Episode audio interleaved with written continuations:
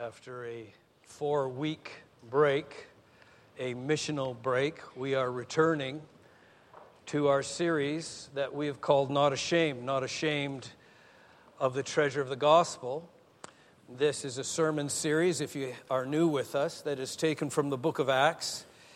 And I think uh, Pastor Ollie would agree with me that uh, when you're preaching narrative, it's not an easy task.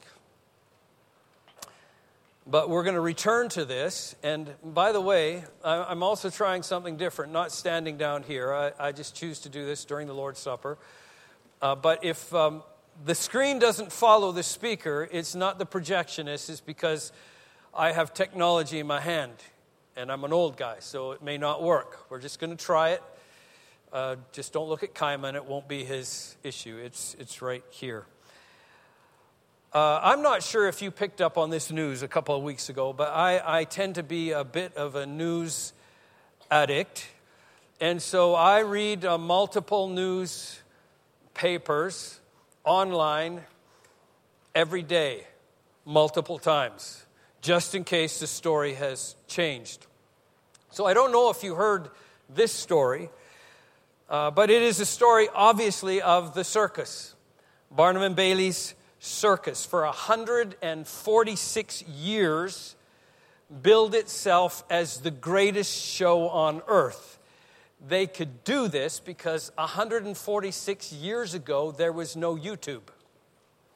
They were the greatest show on earth. They were this massive traveling circus captivating crowds in every small town and big city in America. I don't know that they ever came to Canada. I know I didn't see them, but they were a big deal south of the border. Uh, exotic animals, you know, were put on display and taught to perform like, you know, household pets. Acrobats were performing death defying acts. Even had a freak show where people like me were on display because normal people had never seen anything quite like it. Barnum and Bailey Circus was the greatest show on earth. It was so big that in America, you know, people would even wait along the railroad tracks just to watch the train go by. A two kilometer long train. You can't see it, can you? Because it's so dark in here or so bright. Oh, you can kind of see it. Can you see the people standing out there? That was entertainment apparently in the 40s, 50s, 60s uh, because people didn't have stuff to watch on TV.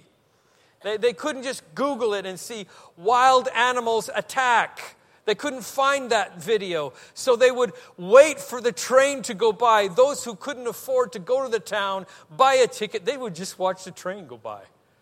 Yeah, that's how desperate people were for entertainment back then. Barnum and Bailey Circus was the greatest show on earth until it wasn't. And two weeks ago in New York City, they had their last performance.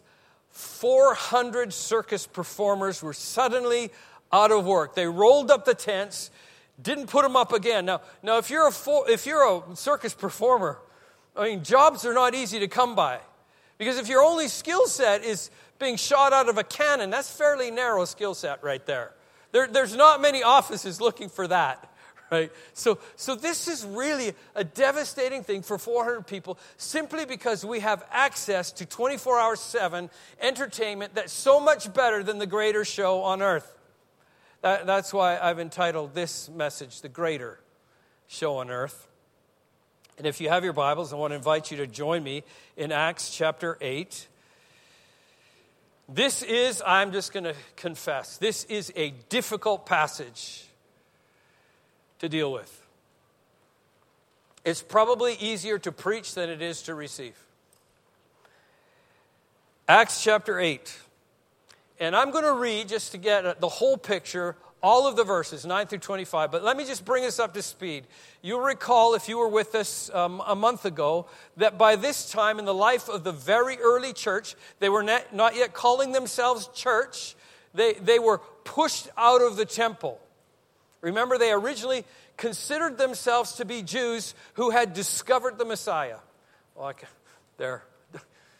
They, they had discovered the Messiah and were worshiping him in the temple, just like Jews would.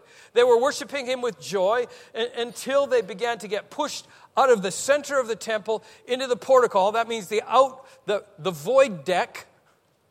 Uh, because, you know, too much joy troubles religious people. And, and, and, their worship was beginning to really trouble the religious leaders. And then we get to Acts 6, and, and Stephen, n- not a preacher, remember, he was a deacon, he starts preaching and, and became the first martyr of the group of people who called themselves followers of Jesus. After that, a great persecution arose spearheaded by a young Pharisee named Saul. And the church in Acts chapter 8, verse 1 was suddenly scattered. And remember, this is an important point. All of the church was scattered except one group, the leaders. The apostles stayed in Jerusalem. All the other believers scattered, and as they scattered, they carried something with them a passion to share good news. They were not ashamed of the gospel. In one of these men who was scattered was named Philip. He went to Samaria, and there he preached the gospel. And the last sermon we heard on this topic ends with, and so there was great joy in the city. Because they heard and received this good news. Because of that, there was great joy. And now we move on to verse 9. And verse 9 begins with a very important conjunction. That little word, but. Verse 9. But there was a man named Simon who had previously practiced magic in the city and amazed the people of Samaria, saying that he himself was somebody great. They all paid attention to him, from the least to the greatest, saying, This man is the power of God that is called great. And they paid attention to him because for a long time he had amazed them with his magic.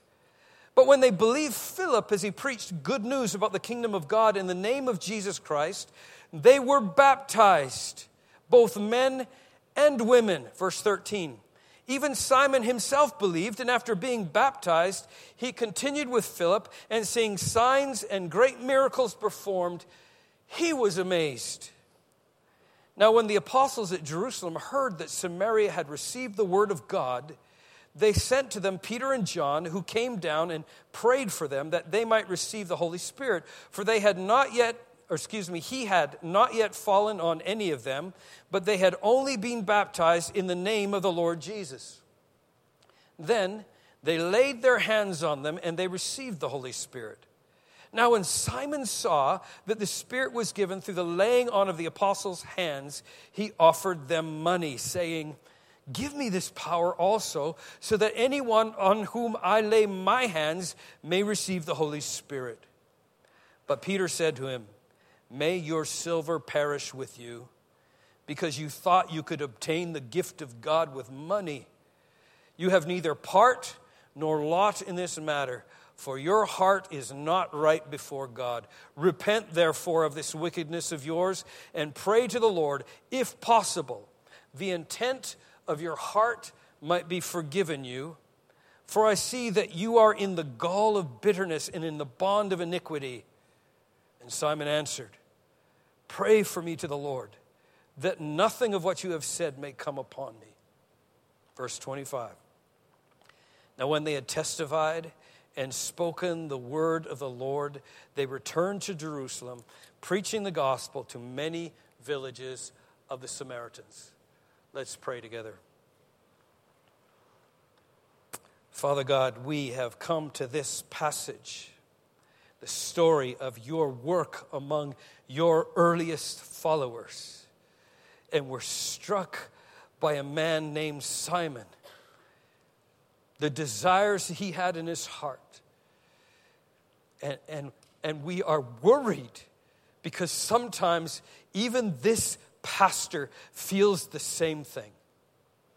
Even our leaders don't have perfect agendas. We don't have perfect ambitions. Sometimes we forget we exist for your glory and for the gospel.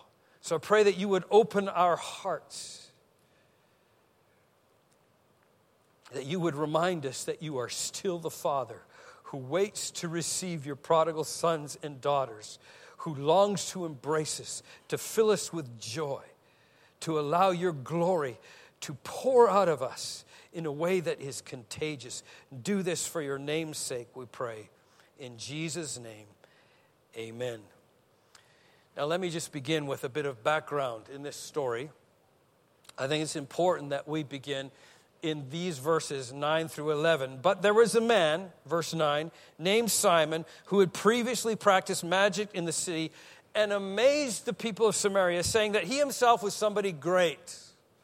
Now, I don't know that there's any culture in the world that teaches us to study, to train, so that we might be mediocre.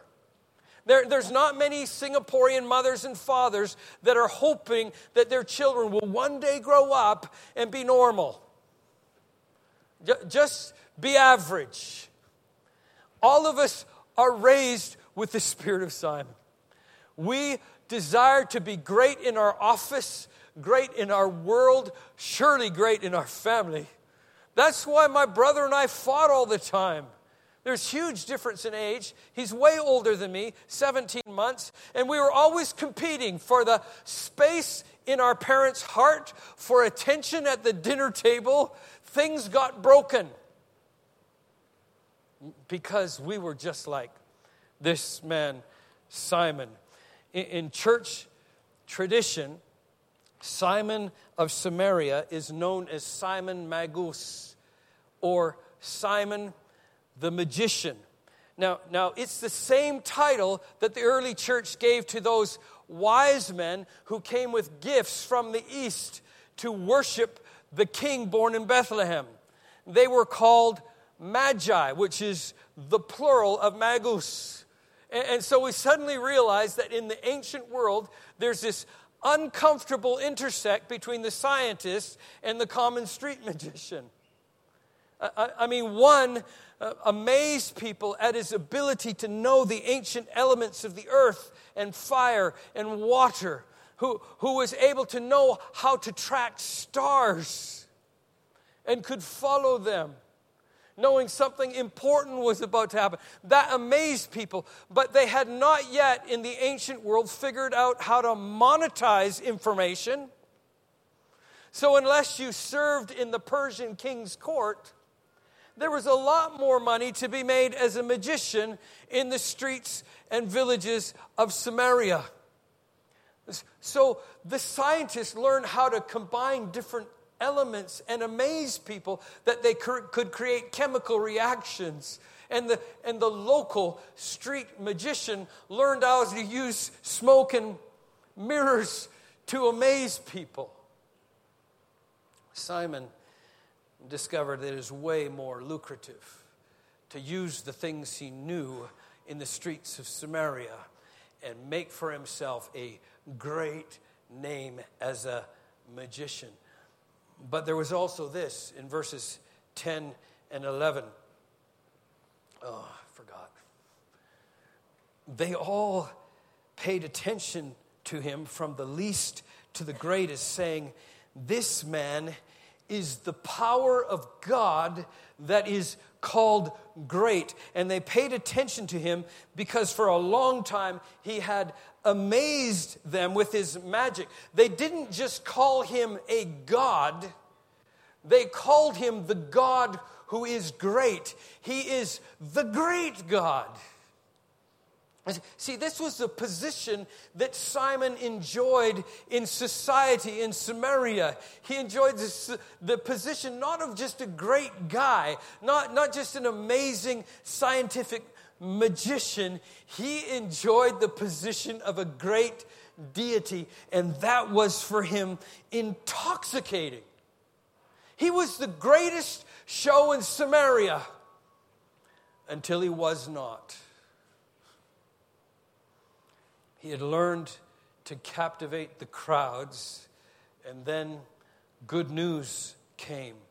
Verses 12 and 13 says, But when they believed Philip as he proclaimed good news about the kingdom of God in the name of Jesus Christ.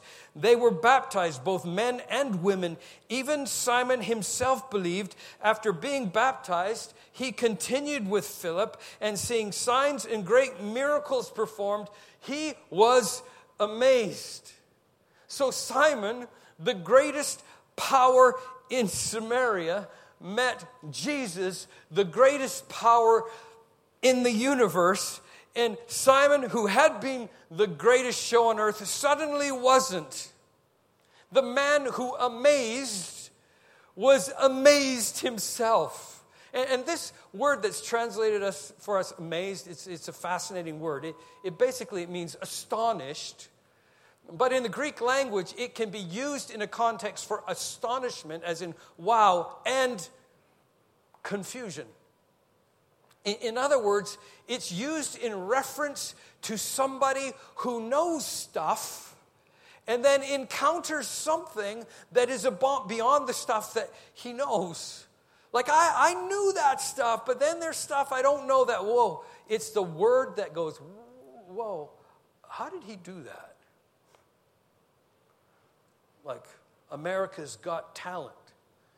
When that Asian magician makes quarters appear and then rose petals. And you see the judges are going, Whoa, whoa how did he do that? That's that word. It's amazing. I mean, we know stuff, but, but when God does his stuff, it overcomes the stuff we know. And, and we're like, oh, oh, whoa, that is beyond my educational level. That, that is beyond the laws of the universe as I know them. Be- because here's the thing the one who made the universe can do whatever he wants. He's not limited even to the laws of gravity. The one who established gravity to hold the universe in place can do what he wants. And this is what amazed Simon. He was amazed, he was confused. Now, GBC, I just want to I just want to share this. This is this is free. Not a part of the sermon. Tell me where to stand. I want to be honest with you. I want to be amazed. I, I mean, I want to see God move in such a way that it cannot be explained by the giftedness of a pastor.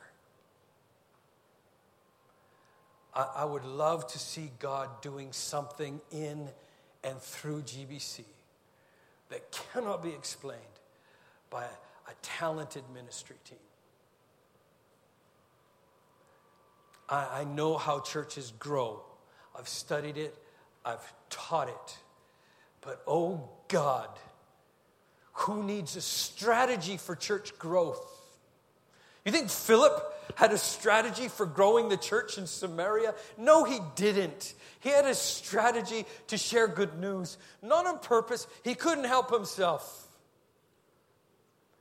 He, he had been absolutely transformed. I want all the clever Simons in Singapore to look at GBC and go, oh, whoa, how, how did that happen?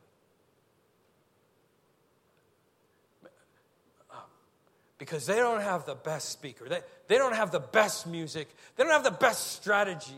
Whoa, how did that happen? And we could say, in Christ alone. In Christ alone. Simon was full of wonder because the tricks that he could do were nothing like he saw. But Here's something else, and this, this is why it's getting even more difficult. Simon also demonstrates, Simon proves that baptism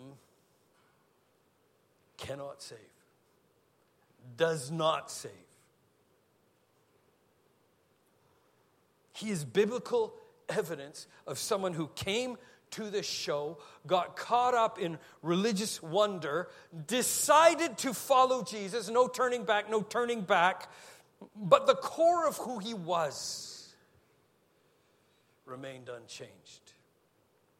Even after his baptism, he wasn't satisfied being a spark if he could be the sun.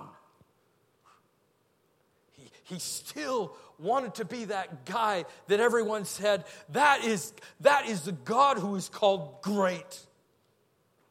Here he was, a follower, immersed.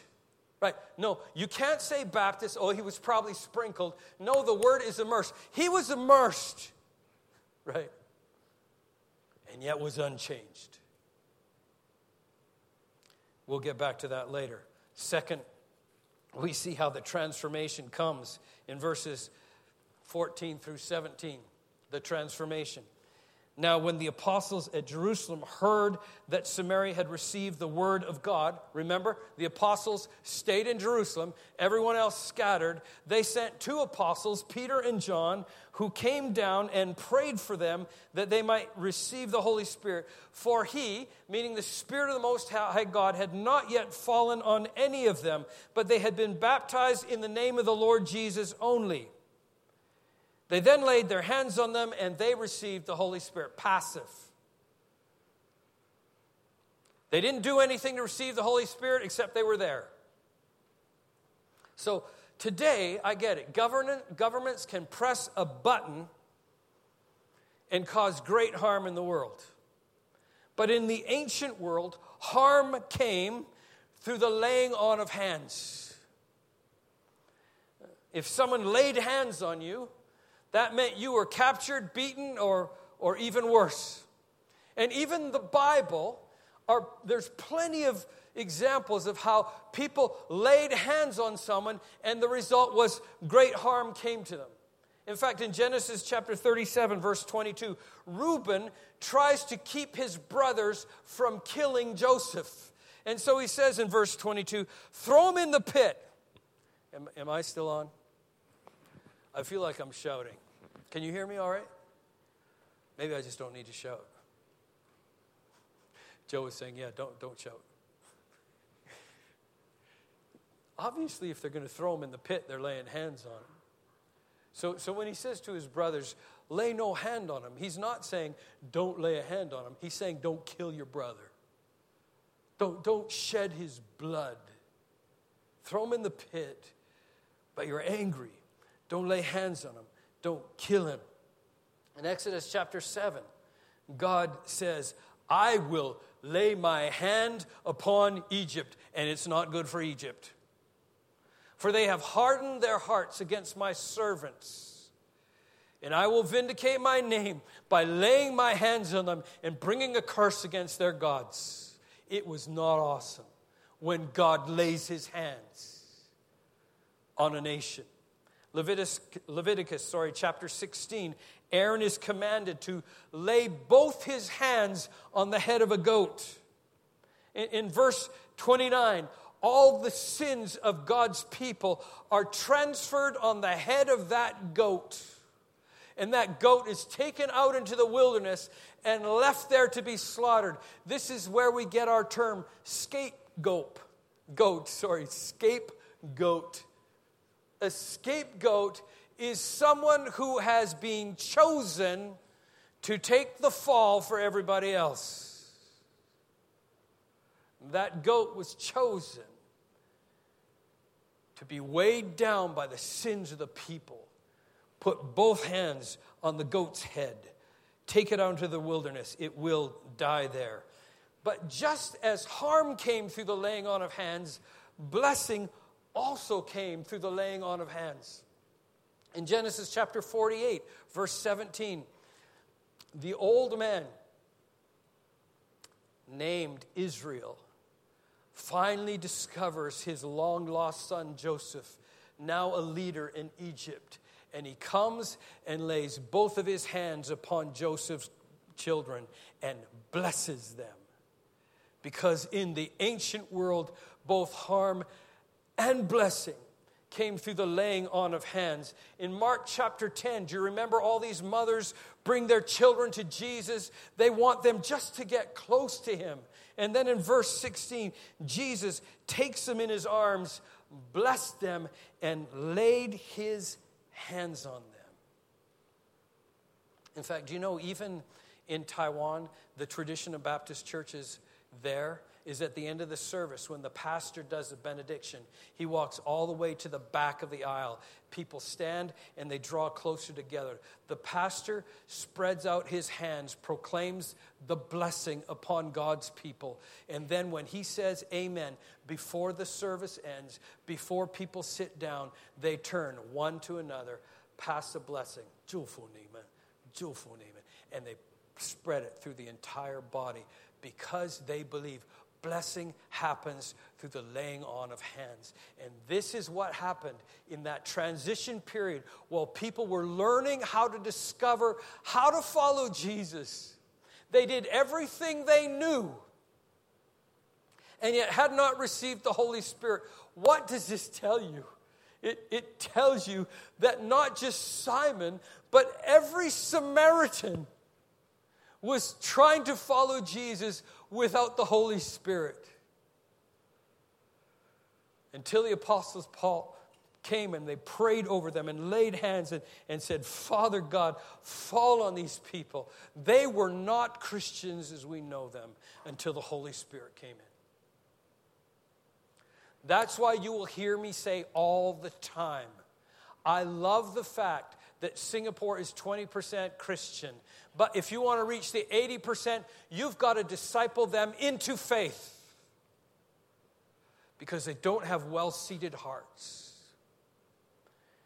Remember, these Samaritans, they had been seeded with the gospel by a woman everyone knew. Remember that woman? She had so many husbands. The guy she was living with wasn't even her husband. And then she met this Jesus.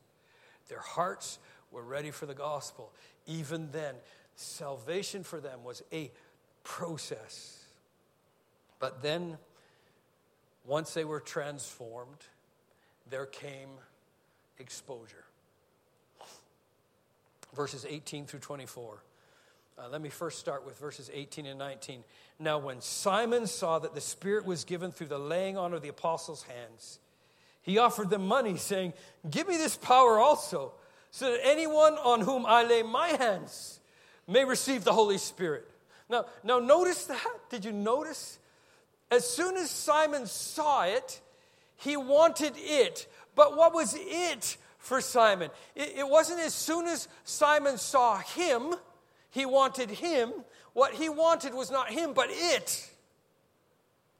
Not, not the blessing of God's Spirit filling up every corner of his empty soul. What he wanted was the power to crack open darkness and pour light in. What he wanted was the authority to go to people and say, You have the Holy Spirit. You have the Holy Spirit. That was his sin. He remained unchanged. He was still that malignant soul of a man longing not to follow God, but to be God.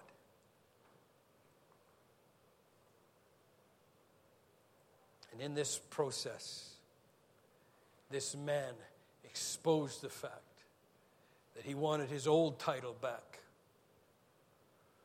He wasn't so good about being not so great show.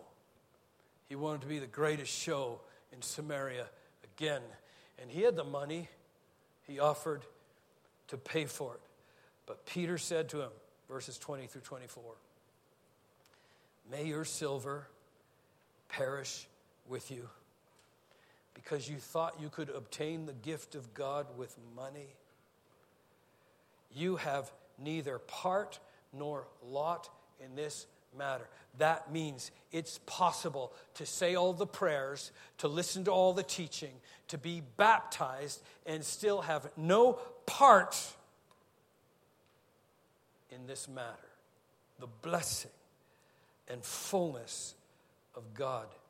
Your heart is not right before God. Repent, therefore, of this wickedness of yours, and pray to the Lord that, if possible, the intent of your heart may be forgiven you. For I see that you are in the gall of bitterness and in the bond of iniquity. And Simon answered,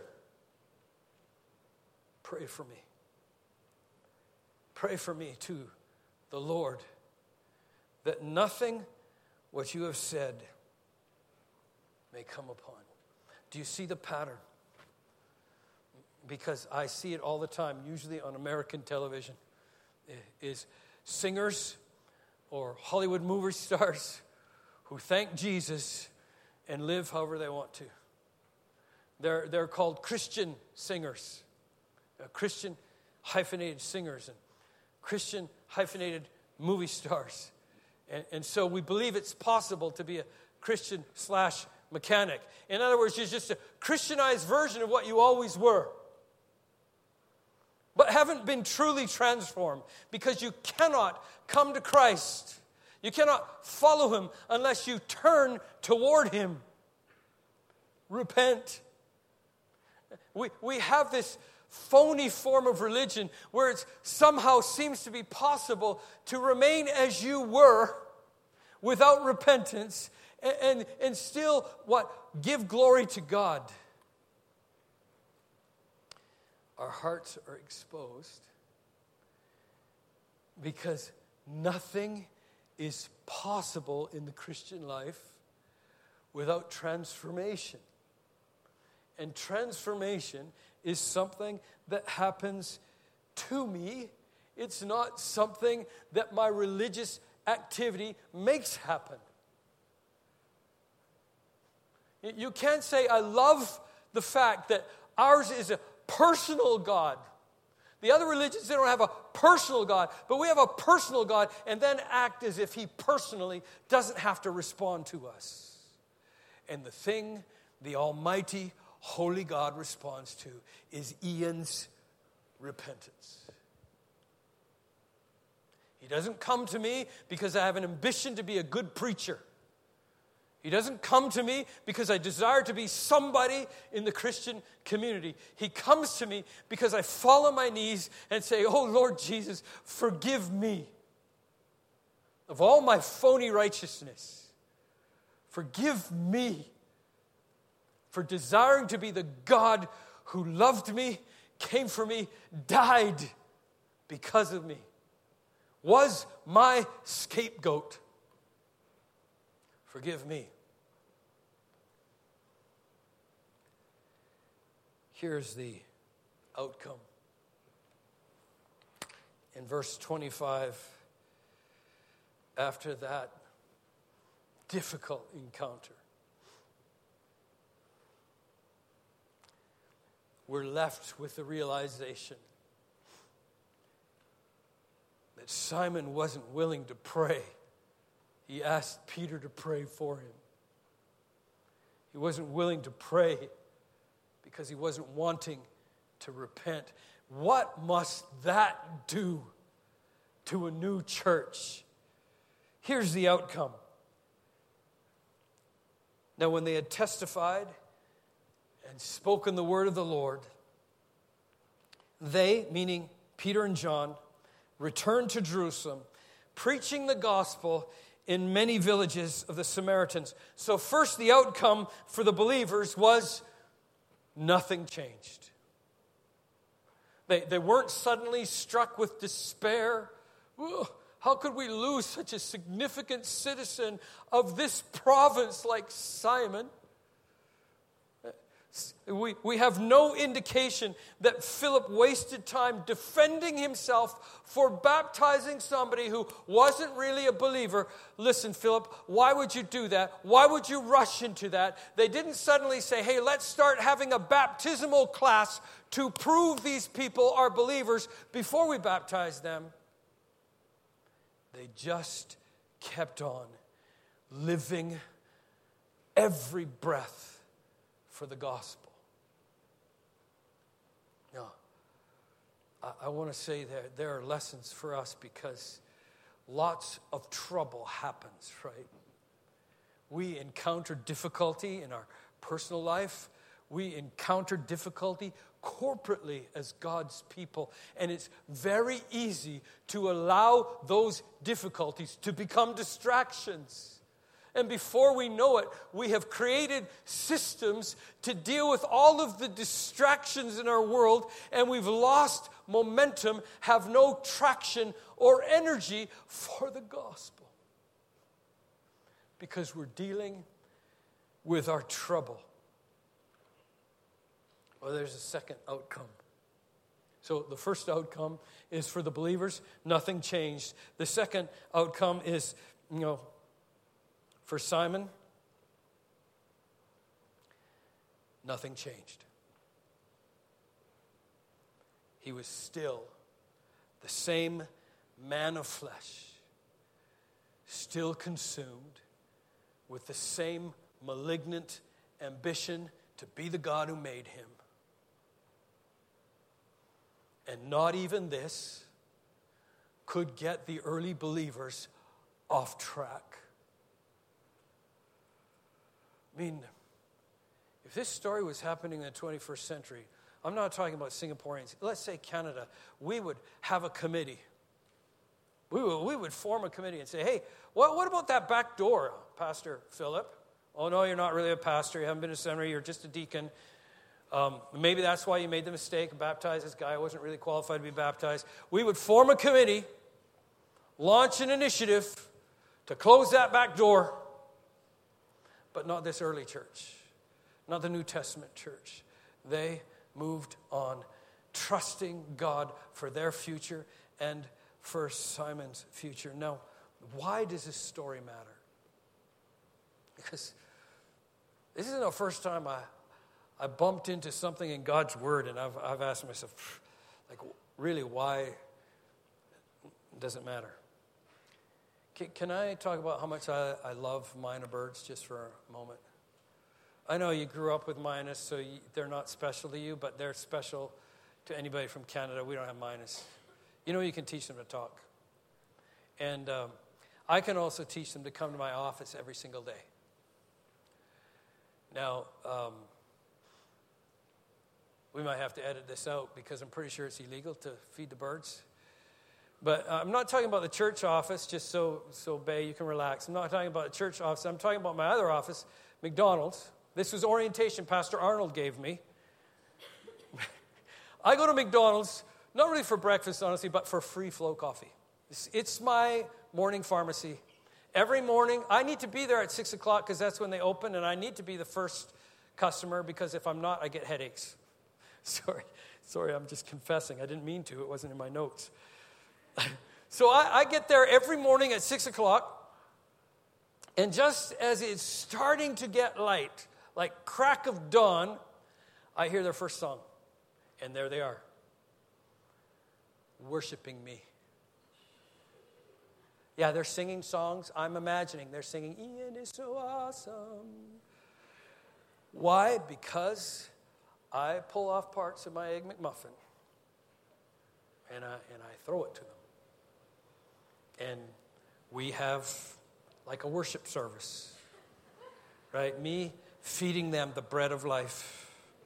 They're singing, and here's the disappointment. I keep feeding them this Angmo breakfast, but it doesn't transform them into an Angmo. They eat the animal food and then they hop and fly off just like they were. Because I'm not God. So I feed them every morning. They sing pretty songs every morning. They eat the food I give them. Then they hop off looking for the next meal. They fly away looking for the next person who will give them something to eat. They're just like Simon. Next time you see a myna, just go ahead and call them by their name Simon Bird. Simon the magician saw bread he couldn't fix. He came for some, and then he left unchanged. Do you know, according to Christian tradition, Simon the magician continued to try and be the greatest show on earth. In fact, according to early church fathers, Simon became a leading heretic in the early church. Justin Martyr, who died in AD 165, was himself a son of Samaria, and he wrote, Every one of my countrymen considered the great Simon to be a god. Another early church father, Irenaeus, wrote in AD 180 that the early church considered this man Simon to be the father of the cult of Gnosticism. In fact, he pursued Peter all the way back to Jerusalem, constantly challenging him in battles of power. He followed him all the way to Rome doing these great demonstrations of power, commanding the Roman centurions to dig a hole in the Colosseum and bury him there for three days to show that he can rise again because he was a spark off of the sun, living evidence of God in the world. And according to church tradition, he died there in Rome when he fell, demonstrating his powers of levitation. Friend Simon, he made a decision for Christ, but he was not transformed by the very gospel he wanted to teach. Do you understand why the Apostle Paul said in 1 Corinthians that I put my flesh under submission so that after preaching the gospel, I myself am not disqualified. It is not about the man, it's about the God who fills him. It's not about my skill sets. It's not about the talents that I bring to the ministry table. It's about the presence and power of the Holy Spirit of the Almighty. We can study our Bible. But without transformation, listen, without transformation, the Christian life is impossible. Without transformation, you will read the Bible again and again and not have the spirit of revelation and so not understand it. Without transformation, we will pray but not know what to pray for. So, so don't be quoting to me John 15, 7. I can ask whatever I wish and it will be granted unless you're living John 15, 6, which says, Abide in me and I abide in you. He who does not remain in me will be cut off and live the life of a glorious magician. I can make a decision for Christ, but only Christ transforms. When we come for anything else but Him, we are at risk at leaving with nothing He gives. But if I would come for Him, for Christ alone, for His righteousness, all of these things are added unto me. Here's the good news there is absolutely no reason. Here, listen to me. E- even if you're a little bit defensive right now, even if you're thinking, okay, I'm one of those smart Singapore Simons, here's good news for you. There is absolutely no reason for any of us to leave like Simon. because he is that father who stands at the end of his road waiting for prodigal sons and daughters to come home. He waits not so that he can beat you, but so that he can embrace you. He waits not so that he can school you, but so that by His Spirit He can transform you. You see, I'm trying to make Canadians out of a bird. All I do is take skinny birds and make them fat birds. And, and in the church today, metaphorically, we have a whole bunch of fat religious people trying to find their way. But at the end of the day, exhausted because we're nothing but impotent, religious, shallow versions of what God desires us to be. I want to invite you to bow with me for just a moment. And while our heads are bowed and our eyes are closed, our musicians are going to come up. But I want to invite you to do something. I, I don't have any better word than the word Peter had for Simon repent.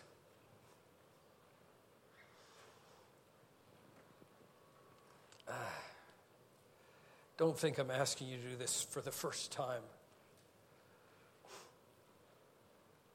Because if this is relationship, if you have gone one whole day without repenting, your relationship with this God is not what He desires it to be. Because in my life, this pastor, every single day, this man who is prone to wander has to turn again to the lover of my soul this man needs to again face him and say, Oh God, I'm sorry. Less of me. Not more of you, but all of you.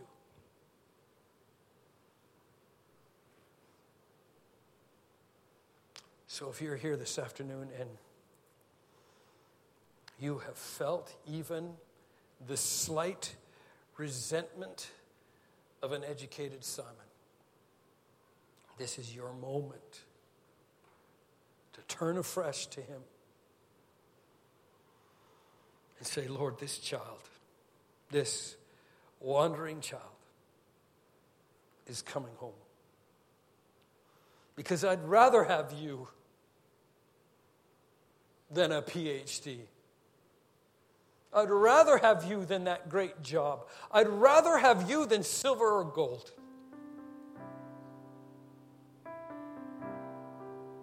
And maybe there's someone here this afternoon and I don't know, maybe you just wandered in, maybe a Christian friend said, hey, come, come with me, and, and you did. And this is fresh information for you. Maybe you've been in church before, but like my father, grew up in church and never heard the gospel. That there is a God who left glory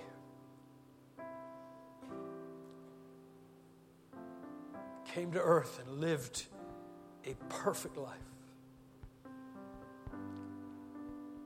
died on that cross, not because he had to in payment for his sins, but because he longed to. In payment for sheep without a shepherd, beaten and harassed, and so redeeming them all those who would hear his whisper can respond with this word Yes, God. I turn from my ways and I turn to you. Fill me so that I might be transformed, not into a better version of what I used to be, but transform me, make me a new creation, full of all that you are,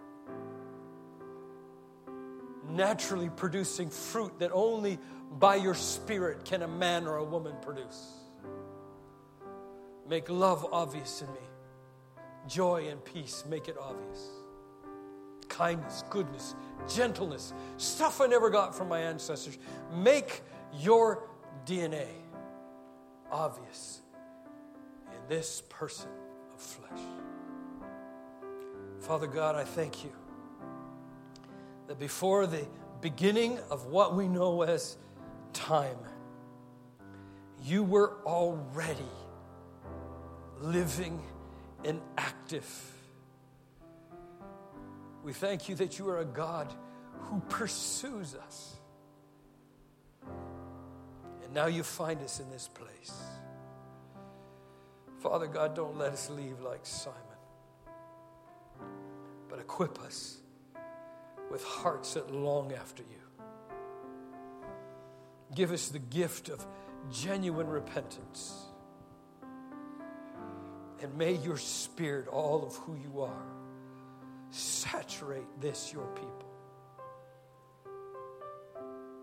We don't long to be great, but we long for your name to be great in our lives, in this church, in this nation, and in your world. So we invite you to move in us so that the nations would know that you are the Lord and worthy of all glory and honor. We pray this in Jesus' name. Will you stand with me as we prepare to close our service?